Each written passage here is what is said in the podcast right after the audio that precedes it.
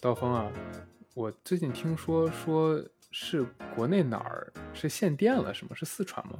对，四川他们最近限电，因为是这个省份水力发电比较多嘛，好像水是不够用了吧，水资源就开始给老百姓 限电，搞搞得家家户户连电都没有。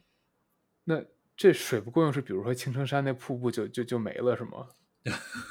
这个瀑布我觉得应该不至于，但是很多其他的一些小的水利工程，如果不限电，确实是会受到影响。那实际上他们限电是怎么个执行的法方法呀？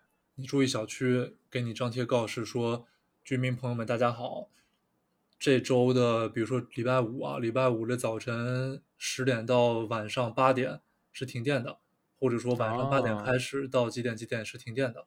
然后就没没电用了嘛，这感觉我最近也挺经常遇到的。之前住那公寓，三天两头，要不是今天断水，要不是明天断电，经常就是比如隔壁要修个啥东西，然后一排都得断电或者断水。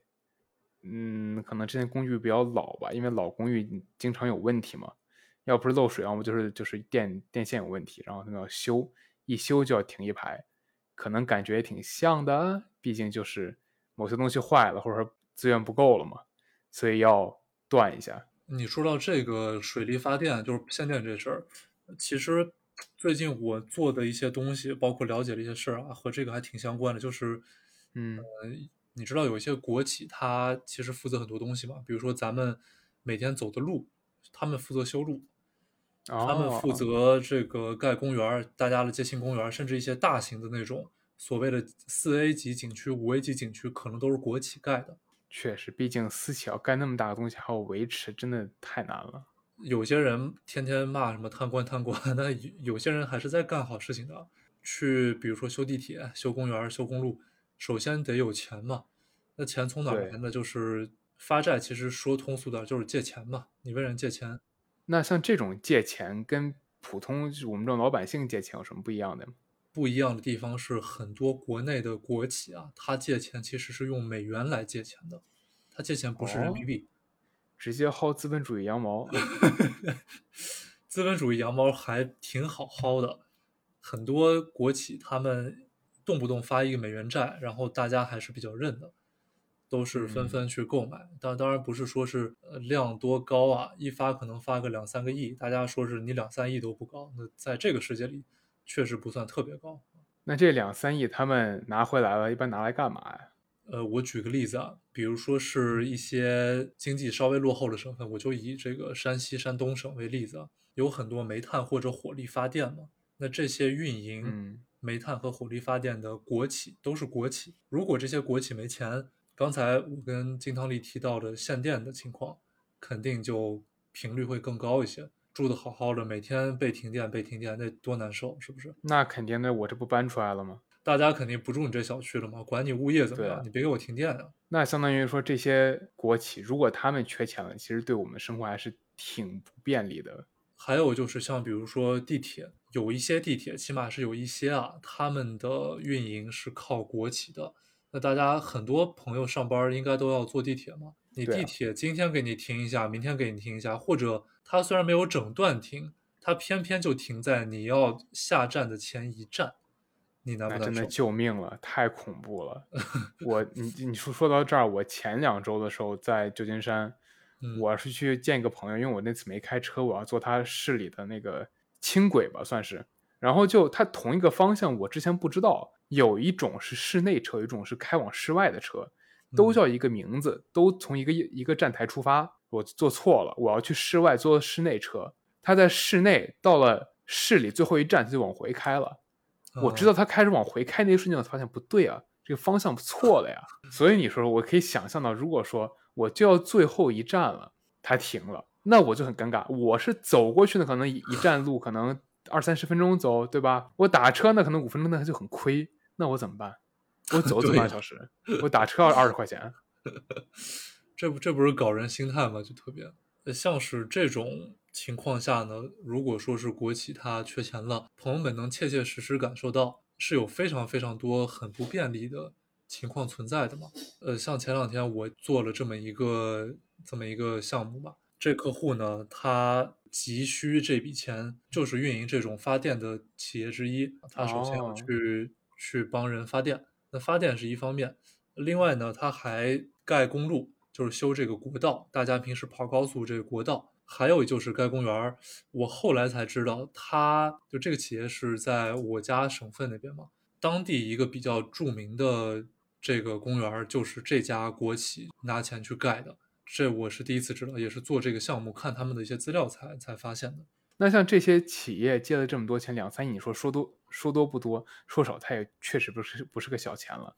嗯，那他们投到了像公路啊、公园这种，你说我们用了，我去公园我也感觉我没有交钱，他们的债怎么还呢？他们这债吧，你说国企嘛，其实对于员工来说，他没有什么额外的劳动的动力。但是他呢又得还钱，就靠着这种项目的政府补助金，因为他每修一个项目，其实政府政府会给他钱嘛，不是说让你白修着。还有时候，比如说公园它有停车费，还有一些公园有门票，有门票没门票这个另当别论，但你停车是要收钱的嘛。然后如果是发电的话，或者说高速公路，这个收钱对于中国的人来说，那都是根深蒂固的一种思想。我上高速路我要收费，我要是。用电，那肯定你要交电费嘛，这方面是能产生现金的。可以说，在当今这个经济环境下，挺要命的一个事问题啊。咱不是看很多朋友能看到，天天新闻报纸上，比如说刷抖音啊、刷腾讯啊什么的，美联储加息，大家都说你这美联储加息跟我有几毛钱关系？就这几毛钱，天天在新闻上看，对吧？你不说每天能见了，每周我觉得大家如果看新闻的，总能看到一句这个话。那你说它是加了呢，还是没加呢？还是加了又加呢？它还真有关系，不是我们不是我们瞎说啊。就以拿这个刚才我们说这些国企它还钱为例子，如果说美联储它加息加了这么百分之一吧，咱就说是百分之一啊。虽然它实际上没加这么多，你想我们借钱借的是美元嘛，但是你自己每天产生的挣的那些钱是人民币，咱就按一比一比六吧去比。现在虽然已经快快逼近一比七了，前两天我看了新闻说说说这个七有可能保不住，但我们一定要争取保住八。我去，八八有一点夸张，八八是有点夸张了。呃，比如说是七吧，那你是一块钱掰成七瓣花呀？一个大国企确实不少，但是人家就给你加这么百分之一，本来呢你只需要还，比如说一千万美元，那就是七千万人民币。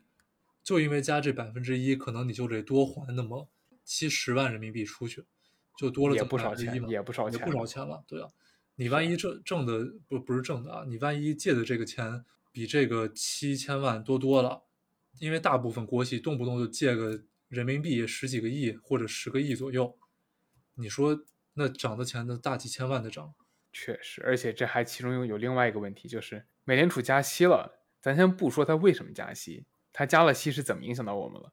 但是加息之后，大概率，尤其是在如果国内没有加息情况下，人民币对美元是会贬值的。像为什么现在在贬值，这就是其中一个原因。它肯定不是全部原因，但是这确实是其中一个原因。你不光美元债你要多还这个百分之一了，你人民币还贬值了。本来一开始对吧，大家一份分六份花，现在可能你七块钱才能还一块钱，你还要多加百分之一，这贵了去了呀。那咱们再联想一下刚才我跟金汤力聊到的这些国企们干的事儿，帮我们小区发电、修我们每天走的路、维护公园景区、街心公园，甚至我们旅游的一些地方，都是这些国企弄的。他们如果还不起债了，还不起钱了，地铁那个糟心样子，你中秋马上中秋国庆了嘛，假期出去玩，这个景区没人打扫、没人收拾，这个给大众的体验和观感就会非常差。这个是实实在在的一些负面的效应，会反映在生活中，是这样的。那刚才不是说到加息吗？这我们虽然肯定不会去特别特别详尽的去讲，毕竟这东西真的是很复杂的。嗯，但是你说美联储是他是想加息就就加息了吗？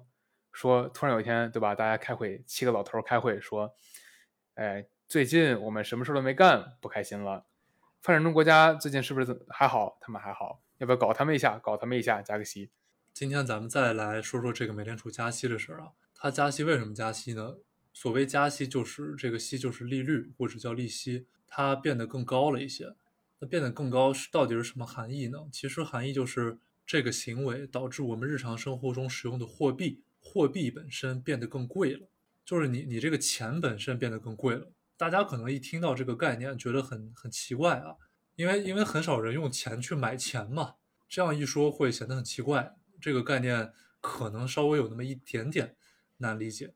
那当钱去变得更贵的时候，我们的购买力就会强一点。有一些东西呢，会如果说是和这个成相关性的，并且是两个人一起往上、一起往下走的，那就会值钱一点。但如果说是你现在借着别人钱，本来你们说的好好的，说，哎，咱看前两天银行这利率，对吧？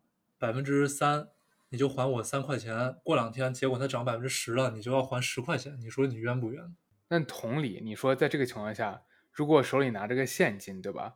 他也不会从一块钱变成一块三，他也我我也不会说突然亏多少钱。但是你的钱在涨在变贵，我的钱没有变贵，那我是不是就亏了呀？有些朋友可能好奇说，为什么要加息？是为了去抗衡一个力量，这个力量就叫做通货膨胀，也是我们之前节目里屡次提到的一个事情。通货膨胀反映在什么地方呢？反映在物价里。我们每天去超市买吃的，去买菜，去买肉。猪肉可能本来是二十块一斤，结果这两天就变七十块一斤了，价格飞涨。你说这是为什么呢？这个就是通货膨胀在里面。那通货膨胀它从另外一个方面讲，就意味着你这个钱呀变得更不值钱了。你想，你本来一块钱能买十斤肉，结果你后天一块钱只能买一斤肉了，你这钱不就不值钱了吗？美联储加息呢，就是让你这个钱变得再稍微值那么一点钱。那所以美联储加这个息。至少是为了救美国经济，一方面是为了去抑制这个物价的飞涨嘛。因为我看新闻，现在包括你肯定有一些切实感受。门口那炒的像屎一样的中餐店，本来十二块钱一盘的鸡肉炒饭，现在十五。你说说这一盘你又不大，炒的跟个什么玩意儿一样，一坨一坨的，你还敢卖十五？就这种东西还要给你涨个涨了三块钱，那就是原来的百分之二十五嘛，四分之一。对啊，很多了，好吧？很多了，这涨了。大家看这个物价涨，什么在涨？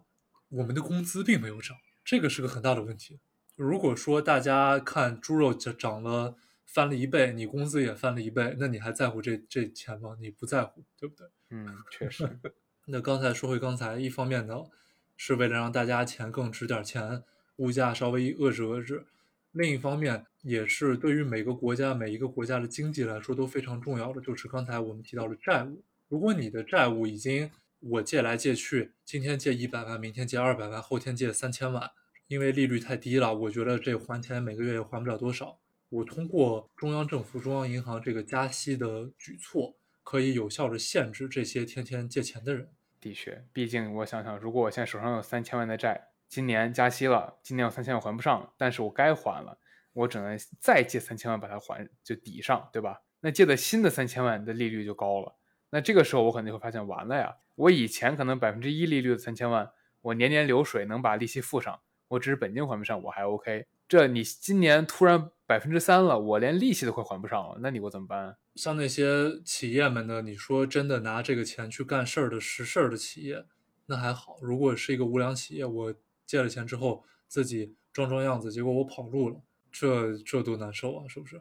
绝对不在少数。我们之前也讲过零八年的金融危机嘛，当时就有一个在金融危机之前，其实就有人提出理论说，债务周期分三个阶段啊。第一阶段就是大家都很正常，大家都正常的经营，正常的借钱，都不会借很多。然后呢，突然有一天发现，哎，经济不错呀，我现在借这个钱，这个钱也没有很贵，我也还得上。那我不如多借点儿，我就可以多扩张扩张。即便说我扩张之后呢，可能我的效率没那么高，但我好歹我公司做大了呀，是吧？我进我口袋的钱也多了呀。那我就开始借，我就开始使劲的借，借到说，比如说本金虽然还不上，但是利息我一定能还上。这样我本金一直滚呢，对吧？相当于我整个公司的资产变多了，公司变大了，我的运营也没有问题。其实这也是一种手段。嗯，但是呢，第三种第三个阶段就是突然加息了，我本来还得上的，现在还不上了，而 本金呢，我也还不上，在这个情况下，又没有人愿意再借给我钱去还本金，那我不就只能破产了吗？给大家举一个之前讲过并且也是人人都知道的例子啊，比如说是这个房贷。当时零八年左右这个次贷危机，各处买房的人都在借钱，借钱的这个行为本身其实是经济或者说大家以为经济还行的一个征兆嘛。像是现在大家都纷纷看衰，说哎，不管中国、美国还是全世界，都在进入一个经济衰退的前期，谁还每天贷款去买房子、炒房子，对吧？只有说是经济还行的时候，我们去贷款购房。所以这个也可以看成是经济衰退和上升的一个指标吧。那一些其他的指标呢？比如说是大家挣钱，可能有些公司说的这个裁员，或者说好听点叫优化。哎，别别别，这个这个听起来太太令人难受了。其实我这周，因为我不是最近搬家了嘛？我的新室友他公司是在 Snap。就是美国一个青少年用的一个那个社交软件，应该应该算什么？就社交软件。但它这个社交软件很有意思，就是平时在社交软件就是发图，对吧？嗯呃，可能有发视频的，但这个软件呢，就是你专门发视频给你的朋友们看，然后是月后积分，是这样一个软件。所以青少年用的比较多。好几个月前就传闻说要裁员百分之二十，二十很多了，百分之二十，全公司百分之二十，五分之一。然后这周终于要落实了，在落实前一天，他跟他的朋友们过来。在网上聊了一整晚，嗯，说如果明天被裁了怎么办？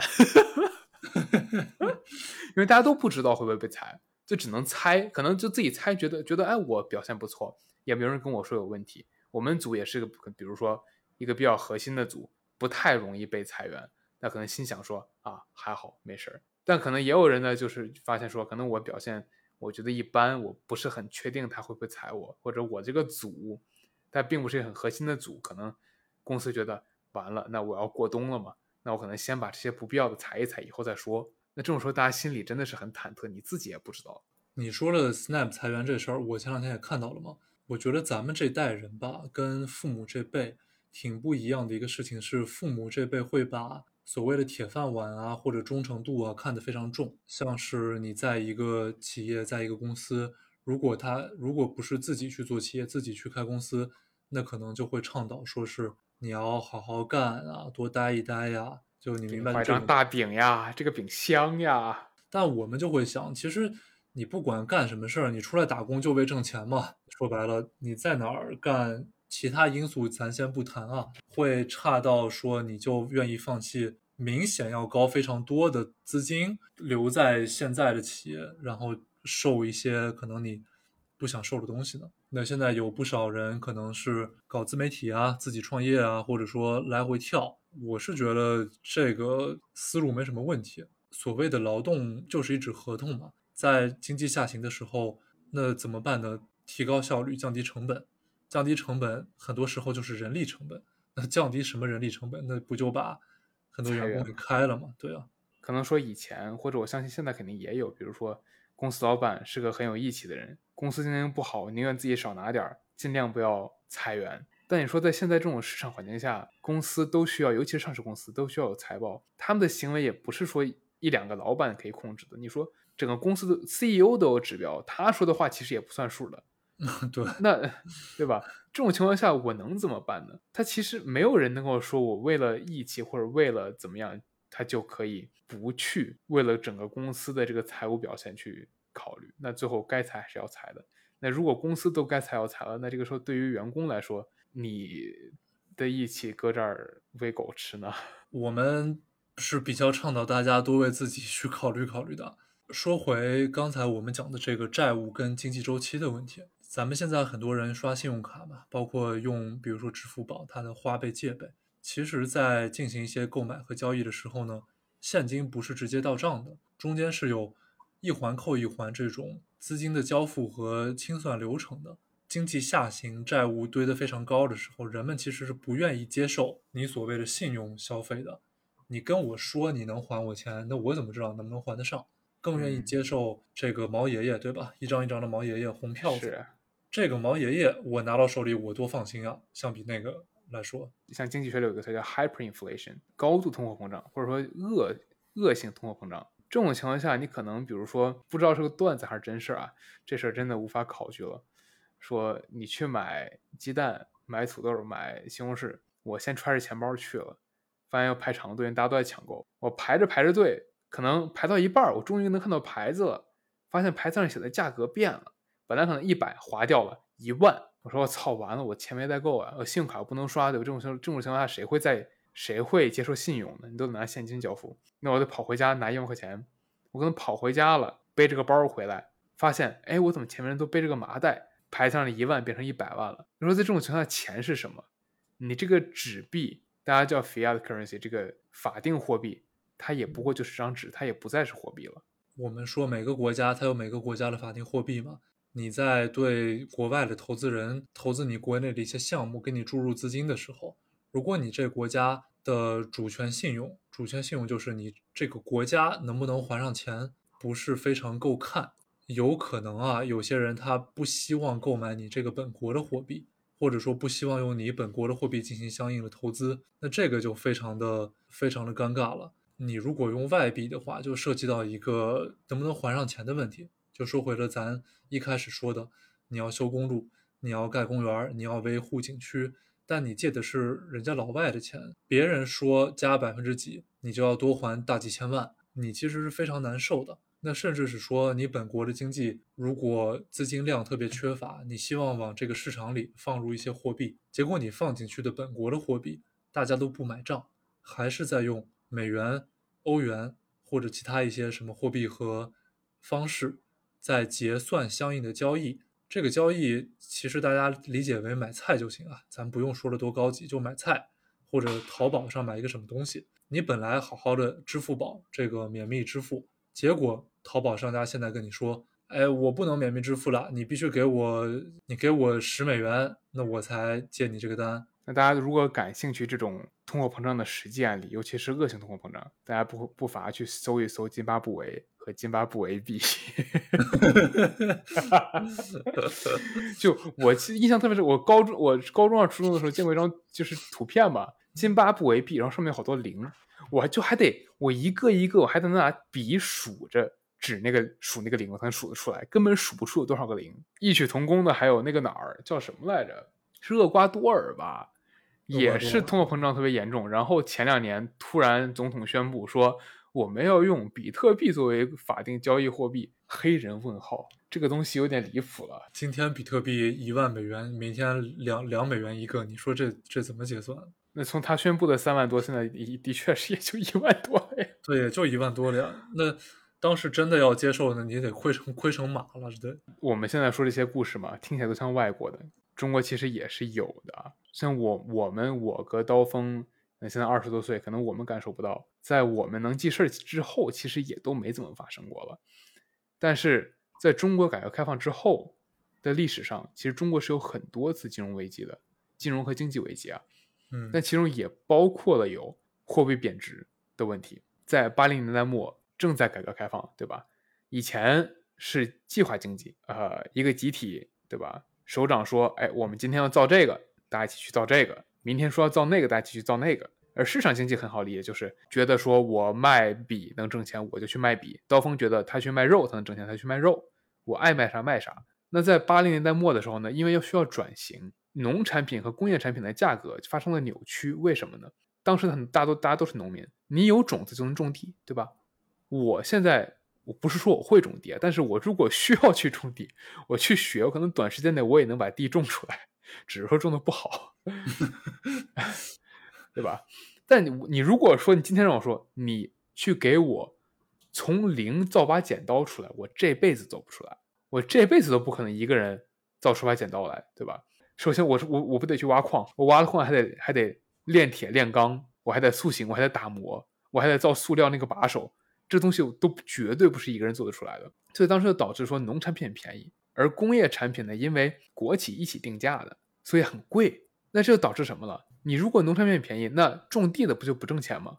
那工业产品，不管是谁卖工业产品，那他就他不就很挣钱吗？就导致了很严重的收入不平等。然后也因为这样，导致了很不好的恶性通胀。因为有些东西很贵，有些有些人就很有钱，他就可以把某些物价抬上去。那为了改变这个情况呢，当时中央就说那。既然双轨制导致这个问题，我们把它取消好不好？取消之后更糟糕了。取消代表什么？那以前可能本来不贵的东西，现在也可以变贵了。因为只要有人想吵架，就可以炒得很高，那通胀更下不去了。那后来呢，实际上就是又恢复了一部分的双轨制，比如说一些核心的战略物资，石油，比如说钢铁，就还是被控制。但是比如说我今儿吃个饭，大米可能就不控制了。在那之后呢，还有问题吗？也有。八零年代末九零年代初不是有很坏的通胀吗？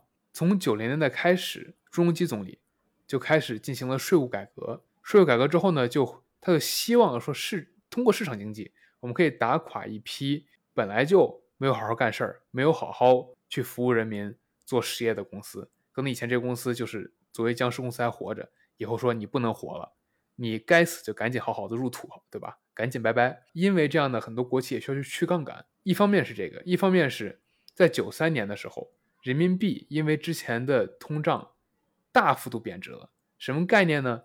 一年之内，我说一年之内，甚至就是几个月，从七块多一美元跌到了十一块多。我的天呐！讲道理，我从我记事儿我就没记得有十一块的时候。我也没记记得这个过。从我我记事儿起，应该可能是零七零八年，那时候大概是八块左右。八块八块多应该是。对对对对对。那你说当时突然跌到十一块，什么概念？我的东西可能本来就卖不出什么钱，而当时中国又特别依靠进口。那我进口一个东西，本来七块钱，现在十一块钱，涨了这多少？百分之五十了，快！那谁还买得起东西呢？没人买得起东西，没人消费得起，公司消费不起。像刚才说的，公司快死了会怎么样？破产了，那员工怎么办？对呀，被裁员，那大家你说本来就那点工资，你连这点工资都没有。那你说九零年代初这么惨，那后面好了吗？后面也没好。那九七年的时候，知道的人就知道说东南亚金融危机。这个事儿其实是个还是蛮大的事儿，因为当时不是说是亚洲是四小虎还是四小龙？亚洲四小龙，对，然后是应该是哪几个？泰国、泰国、新加坡、马来西亚，还有一个是哪儿来着？应该是这几个。缅甸吗？还是像这些国家，当时在那个时间是其实是发展的非常好的，它的发展速度甚至不亚于中国。但发生了什么呢？金融系统出了问题。他们金融系统出问题呢，可能他们国家的事，对吧？跟我们有什么关系呢？跟我们也很有关系。经济转型之后，中国需要大量的出口产品来维持这个中国经济的增长。中国能够往国外卖东西了，有了交易顺差，它才可以在国内继续投资。那你说，东南亚整个经济全没了，可能以前卖个东南亚东西卖给谁啊？那只能出口转内销了，内销可能也消化不了，那就供大于求，供大于求就会导致通货紧缩，就是反的。通货紧缩，简单的说就是，比如说，通货膨胀是今天我一块钱，明天可能就值五毛了。通货紧缩是反的，我今天一块，明天值一块五。我如果手上攥着现金，明天就能更值钱的话，我会怎么样？我肯定继续拿着嘛？我肯定对，我肯定继续拿着呀。对啊，我以后就更值钱了吗？那如果人人都拿着钱不花，那会怎么样？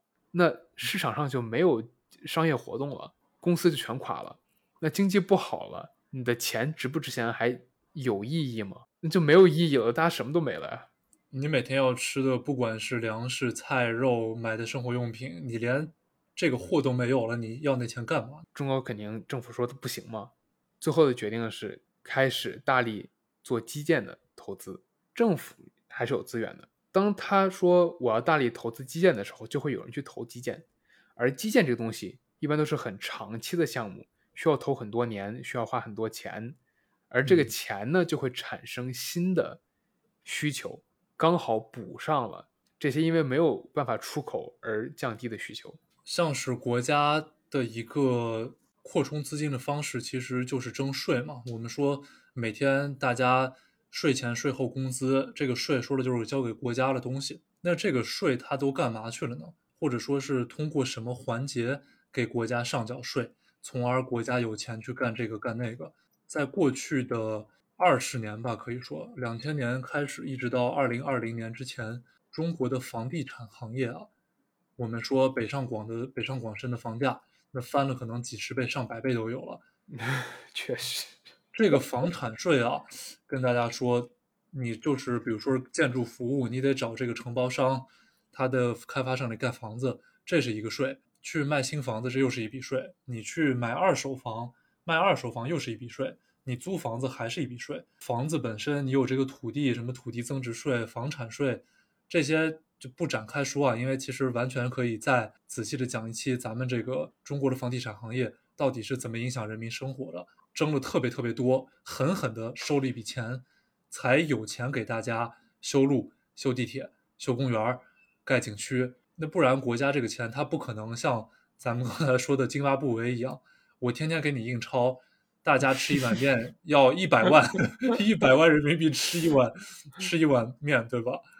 以以后 B 站视频一百万的拉面是什么样的？结果津巴布韦币这个增值税，有些朋友可能听到过。其实增值税它真的是贯穿我们的生活，渗透在我们的生活中。因为我们中国的这个经济机制是，你买的任何任何商品，任何商品以及大多数的美团外卖骑手，或者说你想找一个师傅给你通通下水道，对吧？修一修电器。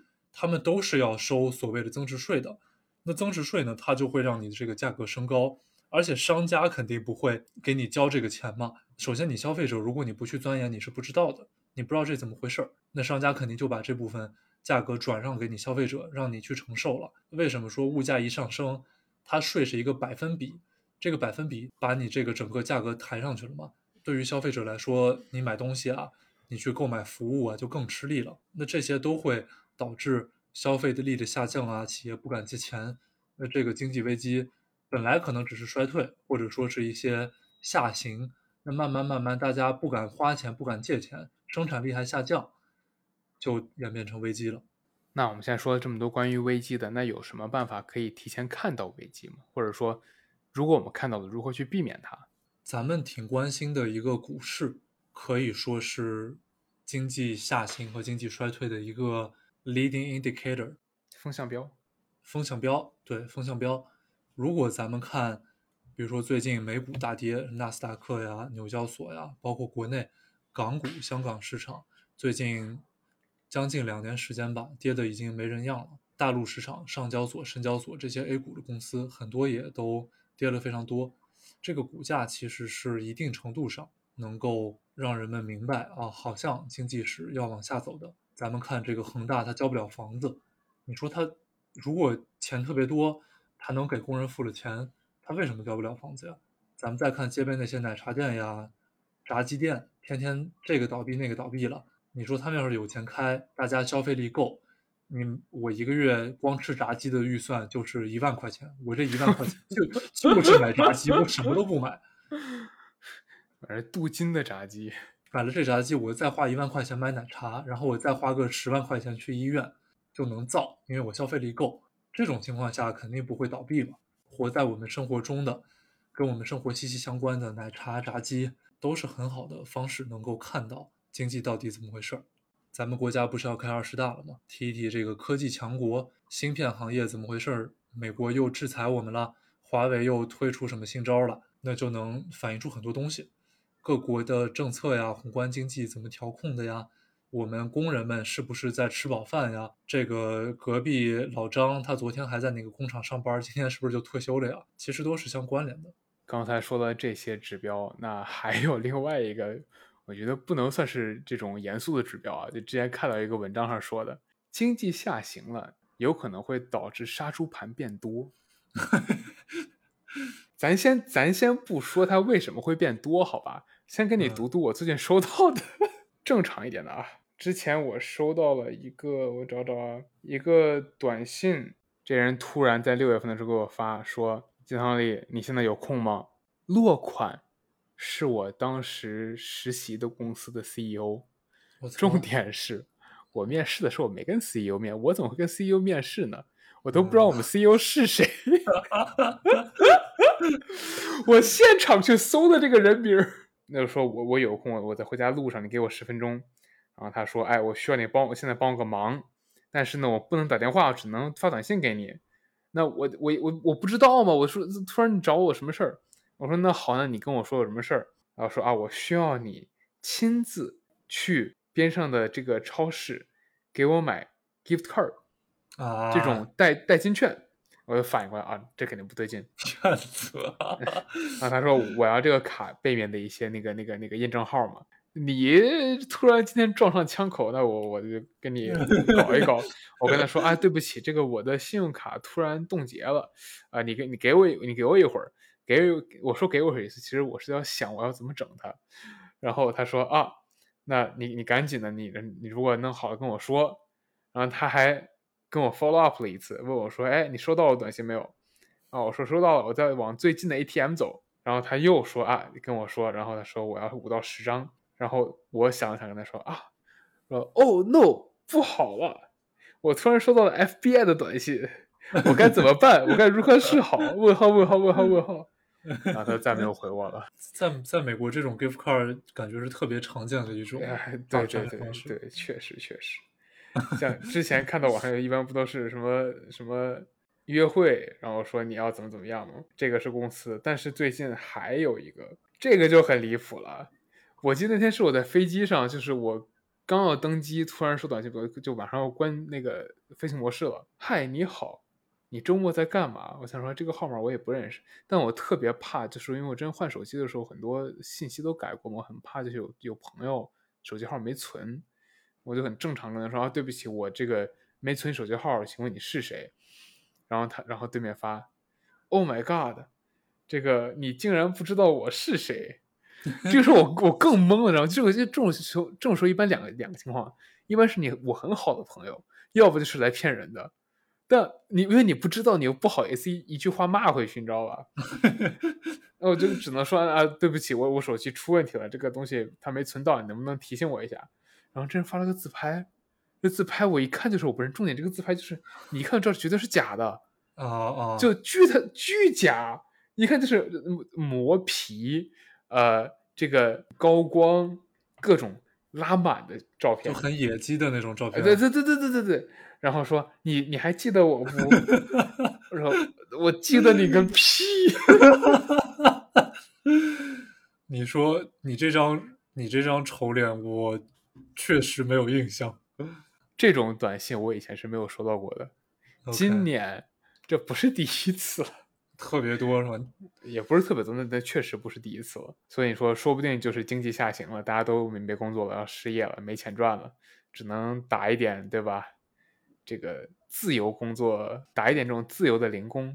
但是你说到经济下行，因为我最近不是跟你说我养了只猫嘛，养了只那个英短的银渐层啊。这个猫，这个猫还有事儿，我等一下说。我感觉最近买猫的人还挺多的。之前我买猫回来以后有一个月，就是过了一个月，我去那个宠物店给它检查检查身体什么的，我发现当时橱柜里那些小猫基本都整个换了一批，那应该可以说是都卖出去了吧？我就想说，现在人都都这么有钱了吗？或者说是大家过得都都挺滋润，还是还是说不滋润？就是因为特别难受，你需要买只小猫来安抚一下受伤的心灵，都有可能。这种这种情况其实。像我们刚刚跟大家分析这么多经济为什么下行，但其实很多时候你不知道，或者说你很难知道，你你以个人去猜测的方式去想要理解它是很难的。所以你说也有可能是因为大家有钱，爱猫的人多了去买猫了，但也有可能是可能比如说很多人以前是消费别的，出去玩儿，然后呢可能要么是被裁员了呀，或者什么样，但是可能手里还有点钱，很难过，想想养只猫，对吧？安抚一下心情。但也有可能呢，刀锋就是碰巧了，刚好这家店最近生意好，也不是不是没可能啊。哎，然后说到猫，我这不是买回来了吗？我女朋友她不是也也养一只猫吗？跟呃，嗯，可能没给你看过，养一只金渐层，它那个是个公猫，就我这是个小母猫，但它那已经绝育了。今天她就把她的猫想抱过来，让两只猫认识认识，就希望它俩能和平共处嘛，肯定相处的越好越好。结果从一见面开始，他俩就一直哈，哈，猫那个哦，那个那个哈哈，对，哈气啊，一直哈。我就问猫店，我说这个怎么办呀？这大猫小猫一个个子大，一个个子小，一公一母，互相天天哈哈哈。然后他就说，你让他们打一架就行 就行了，你别管。啊，确实，真的，其实有一些猫是不喜欢别的猫的，但这个真的看猫，像一般第一面都不太可能一开始就很友好，至少得在一起可能一两周。那这就跟人有点像呗，其实。对，但是人比较会伪装嘛，对吧？就你见不认识的人还是得客气一点的。对，不像猫，它一见不认识就哈。没事儿，这个东西，这个东西让它去吧。我现在已经不管我们家猫在干嘛了，它想干嘛跟我没关系，我想让他干嘛也也跟我没关系，都是不可能存发发生的事情。哎，你你最近最近这这一阵怎怎么样？整个最近这一阵儿忙实习啊，像我这个实习现在马上要结束了嘛。之前跟刀锋也说过，我接了一个新的实习，是呃具体我不太能说，因为这个是他我是回头是需要签那个那个嗯 NDA 吗？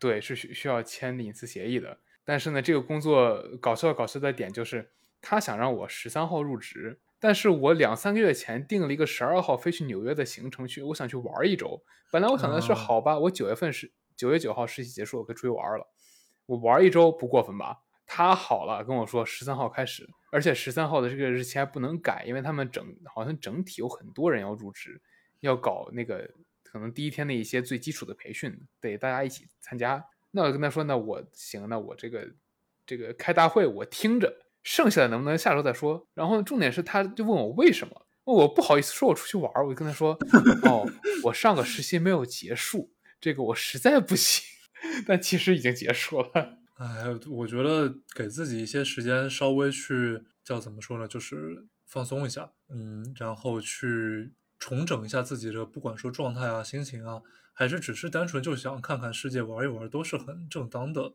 事情嘛。那这个这句话，其实也是我很想跟大家说，就是肯定现在大家都很忙，尤其经济不好，可能你还会很焦虑。但是真的很多时候焦虑了也没用。我现在很焦虑，我全职工作，那焦虑了没用啊。我可能越焦虑。我表现的越不好，我越没有办法想到我该怎么做。那这个时候不如稍微还是给自己喘息的一点时间吧。嗯，我能理解。现在其实我也在，不能说是焦虑工作吧，但是肯定是会为下一份工作而计划嘛。嗯，但你说光去焦虑，就我女朋友她就挺焦虑，天天主要是她焦虑。你说她焦虑，她拽着我焦虑，你知道吧？就跟就跟大家去鬼屋，比如说我跟金小丽一起去鬼屋玩。本来大家都挺害怕的吧？你说我光害怕就算了，金汤力他要是在后头，他一直戳我，就是他一害怕他就拍我，他不仅那个 扮鬼的演员吓我，这后面这朋友他也吓我呀。那你知道，说明这还是好事。我听说过有人，比如说两个人本来是要一起焦虑的，结果其其中一个人不焦虑，另外就会很生气，说凭什么这事我焦虑你不焦虑啊？你凭什么不焦虑？不管说经济下行啊、衰退，还是可能未来好几年都市场不好，我很长一段时间以内啊，奉行的一个哲学可以说是叫做积极努力、顺其自然。我们把我们能做的事情做好做到位，尤其是步入社会比较多年的朋友，我相信其实呢已经明白一个道理，就是就算你准备的事情再充分。总会有一些其实你不知道到底是怎么回事的事情，总会有一些你可能没有办法去了解的背景。你找工作啊、上学，甚至包括读博士这种事情啊，或者说考公，总会有那种通天的关系，他可能打个招呼啊，人就进去了。这这是真事儿，我也可以给你举出 我知道的一些例子。当然，为了隐私原因就不多说了。所以呢，做好自己，嗯，也知道。不是所有的努力都有回报的，但是坚持努力总会有一天会有，对吧？总会有一件事是有回报的。你就相信说，对吧？